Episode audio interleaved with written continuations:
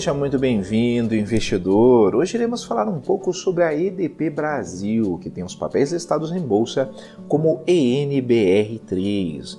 Mas antes, se você não é inscrito no canal do Investidor B R no YouTube, não deixe de se inscrever no canal e ativar as notificações. Assim você vai receber as nossas novidades. Lembrando que todos os dias postamos diversos novos vídeos aqui no canal sobre o que há de mais importante no mercado financeiro. Acompanhe também o nosso podcast, Investidor B R, nas principais plataformas de podcast. Voltando à notícia, conforme o site Suno Research, E D P Brasil eleva a participação acionária total na Celesc.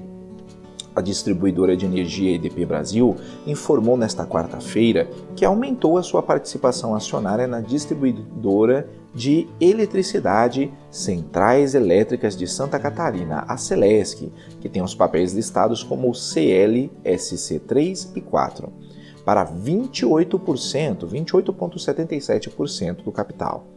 Na operação, a E D P comprou um milhão trezentos e dezoito mil e cem ações preferenciais da Celesc. O montante equivale a cinco vírgula setenta e dois por cento do total de ações dessa categoria de emissão da distribuidora de Santa Catarina. Frente a isso, a distribuidora paulista conta com cinco milhões novecentos e cinquenta e cinco mil seiscentos e vinte ações P N e quinhentos milhões cento e quarenta mil oitocentos e sessenta e oito ações O N, que equivalem a vinte e cinco vírgula oito por cento e trinta e três vírgula um por cento do total de cada categoria, respectivamente. No entanto, a companhia explicou que a elevação de sua participação na Celesc visa reforçar a parceria e o compromisso com a empresa catarinense. O lucro líquido da E D P caiu oito vírgula cinco por cento no primeiro trimestre de dois mil e vinte, em comparação com o mesmo período de dois mil e dezenove, para duzentos e setenta e um milhões de reais. Já o lucro antes de juros, impostos, depreciação e amortização, o EBITDA, foi de seiscentos e noventa e oito milhões e quinhentos mil reais. O valor representa uma queda de um por cento ante os três primeiros meses do ano passado. A margem EBITDA ficou estável em relação ao primeiro trimestre do ano passado, em quinze vírgula seis por cento.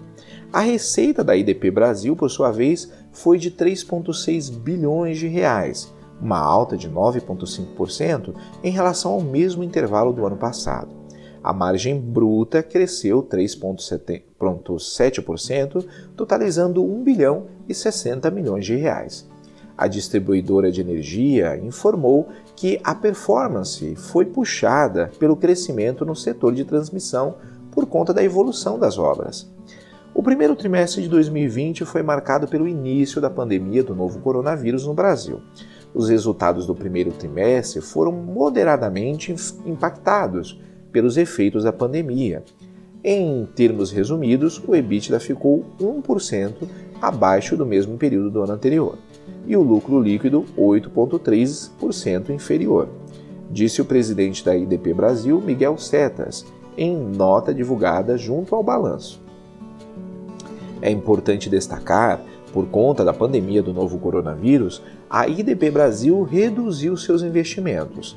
A queda em relação ao mesmo intervalo do ano passado foi de vinte e três vírgula três por cento, para quinhentos e cinquenta e um milhões e duzentos mil reais. Irei deixar na descrição o link dessa notícia e de alguns livros que podem ser de ajuda na sua educação financeira. Comenta aí, investidor, você investiria na E D P Brasil? Ficamos por aqui e até a próxima!